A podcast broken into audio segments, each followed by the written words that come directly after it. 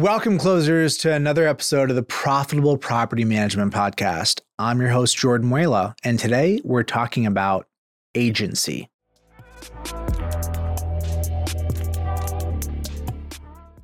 This is a big one. It's one of the most determinative factors that I see when I work with team members, leaders of all kinds, stripes, and varieties. Do they feel that they have agency? Meaning, do they feel that things are happening to them, or that they are happening to the other people and circumstances around them? Now, most folks wouldn't tell you that they don't have agency in a overt, explicit kind of way. Some would. But in our thinking day to day, everybody goes through that back and forth of high agency, low agency. High agency meaning I will manifest my will on the situation. I will breathe into existence the thing that I am aiming for and aiming at, versus what can you do? No, I tried. They said no. What can I do? That chasm, that gap. That's the whole game. It's the whole shoot and match. There isn't something else. If you don't have agency, I can't help you. If you don't have agency, the best support, training, setup, circumstances don't matter. You believe that the outcome is predetermined. So it is what it is. I can't alter it. If you have agency, I can't stop you. If you have agency, you've already determined you're going to win by any means necessary in the ugliest of circumstances, with the lowest level of probability, with the least amount of support. I will win. I'm committed. Life will find a way. Now, the question to ask is, what's the difference between the two? Does it have anything to do with circumstances? Does that it have anything to do with external factors? And I don't believe that it does. The takeaway for me here is that it's all made up. Whether or not you do or don't believe you have agency is entirely made up. It's a vantage point. It's a lens. It's a point of view. And you get to be right in either direction. If you believe you're going to fail and you don't have agency, it's true. I believe you. If you believe you do, you are in control and you have maximal agency. Yeah, I believe you. Why does this matter? Because you and me, we go back and forth. We teeter, depending on the day, depending on the hour. And I'm telling you, I'm committed to believing that I have agency. I'm going to fall off that wagon. I'm going to have down days. I'm going to bitch. I'm going to complain. That's life. And it's okay to want to quit. But in my heart of hearts, I choose to believe that there is a way. I choose to believe that I have agency. I choose to believe that when I come up against obstacles, the point of the obstacle is for me to find a way. The point of the obstacle is for me to grow and increase in my skills and capabilities to figure things out. Why? Simply because I choose to believe it. It's a made-up belief that serves me. It's not about probabilities. Is it accurate? Is it not? It's about realizing that I can adopt viewpoints and beliefs on the basis of the results that they create in my life, not litigating or adjudicating the technical validity of the view or not. It's all made up. When I think about the consequences of not having agency and where it shows up in my day-to-day, here's what comes to mind. I think about team member conversations. These come up all the time. It's big stuff like we're not going to hit goal. You know, we're halfway through the quarter. Somebody says we're not going to hit goal. Really? You have that kind of prognostication that we're just not going to hit goal. We're halfway through the quarter and you're saying with certainty we're not going to hit goal. A, if that's your line of thinking, I believe you.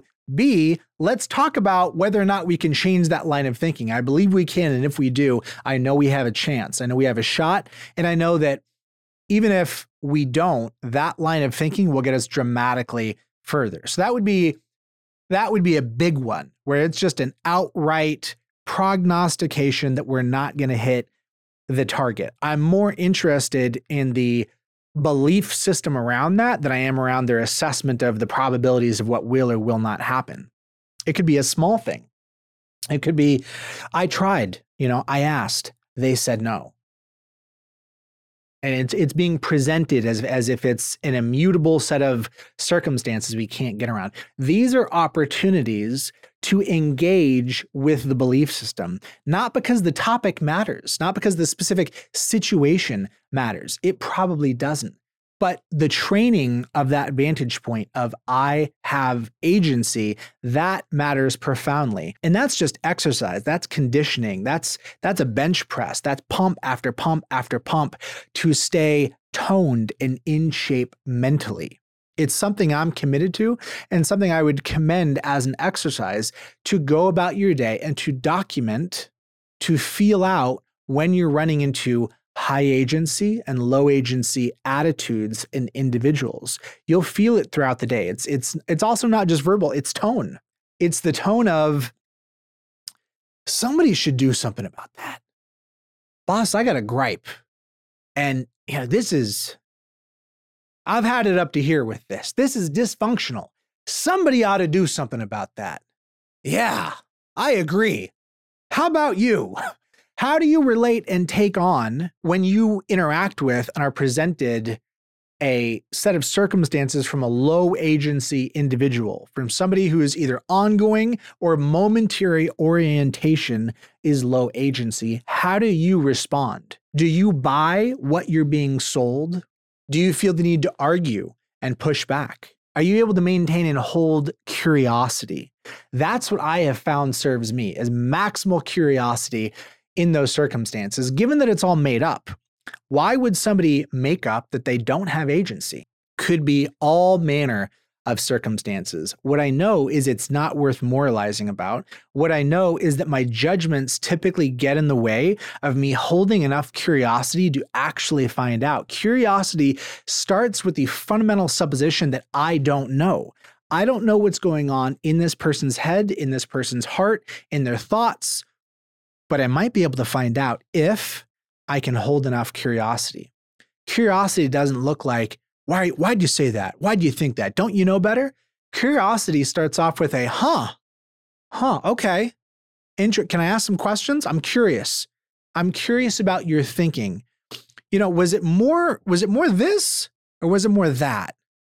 Of the things we're talking about, what thing in particular, could you stack rank the factors for me? What thing in particular is kind of guiding your thinking? What else could be true? Hey, a thought experiment. If that wasn't true, would you want to know, or do you feel really invested in this vantage point? Curiosity looks like partnering in inquiry with the person that you're talking to explore how they came to that conclusion, given that the conclusion is made up. That creates possibility. That's a way of being, of how to show up to explore and mine the conversation around agency. And again, my recommendation is to get curious and listen for, tune in to the amount of agency that you're hearing from yourself, from the people around you in your circle that are influencing you, from your staff and from your team members. Tune into agency. Not because the specific set of circumstances or what is being discussed matters, but because that general orientation is the single most determinative factor in the trajectory of your life and your organization, and because agency serves people. Being empowered serves people, and the best person to empower is you empowering yourself. Empowering other people, it's great, but it's all predicated upon people empowering themselves. How much curiosity can you apply? How much can you release your judgments towards other people's lack of agency?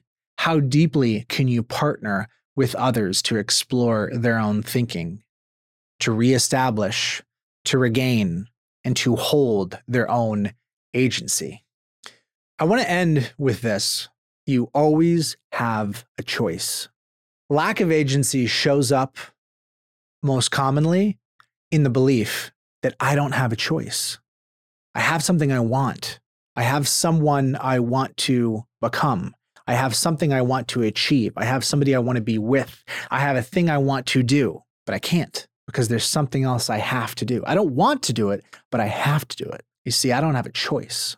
If you knew what I knew, you'd realize that I don't have a choice. And I'm here to tell you, you always have a choice. The choice may involve pain. The choice may involve momentary suffering.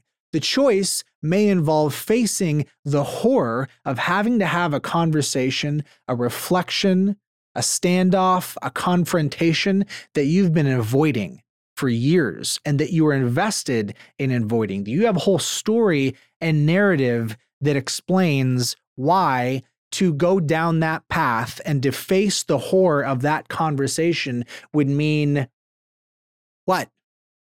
Death, annihilation, horror, distress, something. And yet, what if it did? What if it happened right now? The thing you're catastrophizing. Would you die? Would it be the end? I can tell you with 99.99% certainty, the answer is no. It would be difficult. And that difficulty is the price that you've been unwilling to pay up until now in order to get the thing that you want, to move towards your vision. It's really simply a price you've been unwilling to pay. It's not that you can't. It's that you've been unwilling up until now. And right now we get to reset and we get to ask, what is your vision? What do you really want? Most people are unclear. They're busy tolerating. They're busy telling themselves that what they want is what they can get, that what they've settled for is enough. If you stop doing that, if you gave yourself permission to dream, if you believed that it was possible, if you believed you were going to believe in yourself, if you believed you could have what you want, what would you be aiming at? If you get clear enough and specific enough about that, that price that you've been avoiding paying, it gets reframed. Reminder. You always have a choice. There is always a way. You may not deem that the juice is worth the squeeze, and that's okay. But you always have a choice. There's never things you're being forced to do. I thank God I live in this country. We're in America. Anything is possible. What's holding me back is me, blaming it on other people, other circumstances. It doesn't help me get where I want to go. I get something out of it, which is to say, when I tell myself I have low agency, I no longer feel that I need to take accountability for what's happening in my life. That's what I get out of it. It happened to me. I had no choice. It's a story. It's comfort. It doesn't get me what I want, but it allows me to avoid facing the fact that I have agency. And I always have a choice. Now would be a great time to sit down and think about what you may be tolerating in your life. Now would be a great time to sit down and document the stories that you've been telling yourself about where you don't have agency, the stories you're telling other people, the places where you're persistently bitching, not momentary, but where are you bitching on an ongoing basis? Those are the things you're tolerating. Those are the things you're telling yourself that you don't have a choice with. That's the opportunity to flex and express your agency. This isn't just for you. This exercise, this discipline is for the people around you, for you to create something bigger, for you to be able to believe in their agency rather than you buying their story of non-agency as a way for you to affirm your own story of your own lack of agency. It's been profoundly impactful for me. I hope there's something in here for you. There's always a way. You have a choice and I have agency. Peace. Jordan here asking you, what do you got? What is a question you want to ask me? Can you stump me? Can you throw me something hard, perplexing, vexing, something you feel tied up in knots with? Throw it at me. I'll do my best to try and answer that question, to dissect it, to parse out the nuance, and maybe help you get a bit more clarity. I'm looking for questions as the basis for creating content, and you're looking for answers as the basis for clarity. And wouldn't it be perfect if those two things matched up? Drop a comment, send me an email, jordan@leadsimple.com. Let's stay in the conversation. Peace.